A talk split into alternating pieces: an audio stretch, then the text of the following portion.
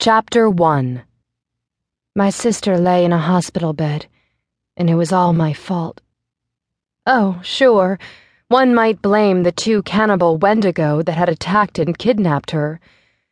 One might also blame the burning building she'd jumped out of. Bathsheba had set it on fire herself to force the Wendigo out of the mansion so they'd have to face the powerful werecougar, Beau Russell, head of the Paranormal Alliance. But I knew whose fault it really was. Mine. If my sister hadn't been trying to protect me, she wouldn't have been here in the hospital. If Bath hadn't felt the need to constantly be on the lookout for her baby sister, the fucked up little sister who couldn't control her own body, then she would have had a normal life. One where her biggest problems would be getting the kids to dance class and football practice on time.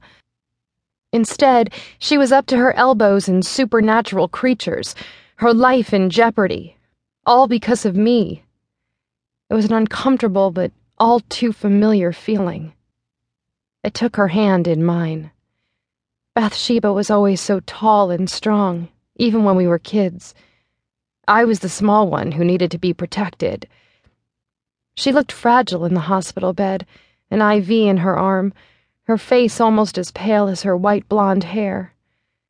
She had cuts and bruises all over her body and two cracked ribs. Long scratches covered her torso from where the Wendigo had clawed her. The Wendigo had lied and told her they'd captured me. She'd run straight to them, fearing for my life. She'd known it was stupid, known it was a death wish, and she'd still gone because I was her baby sister and she would protect me. Me, a werewolf, needing to be protected by a human. I wanted to laugh at the irony of it, but I couldn't laugh. The lump in my throat was too enormous. The door opened and a tall, handsome man entered the room. Beau's eyes had circles under them, and his thick hair was a disheveled mess. He looked as if he hadn't slept for days. He quietly shut the door behind him then moved to Bath's bedside and sat in an empty chair, reaching for her hand and pulling it into his. His drawn face kept watch over her, as if he had to supervise every breath she took just to make sure she was fine. The agony on his handsome face mirrored my own. Thank you for being here, I said quietly. Beau looked over at me. I'm not leaving her side. His hand clutched hers tightly, careful to avoid the IV. The Wendigo took us by surprise. Never again. Bath and I had been so focused on keeping the wolf pack looking for me that we'd been blind to everything else. Then the wolf pack had taken Savannah Russell, Beau's werecougar cousin, captive to force the Alliance to give up a mysterious female wolf in their territory. Me except the Alliance hadn't given me up, and I didn't know whether to feel grateful for that or guilty that the wolves still had Savannah and it was all my fault. It seemed that a lot of things were my fault lately. Your cousin? I asked quietly so I didn't wake my sister. Still missing, Beau said. The wolves kept laying false trails to throw us off.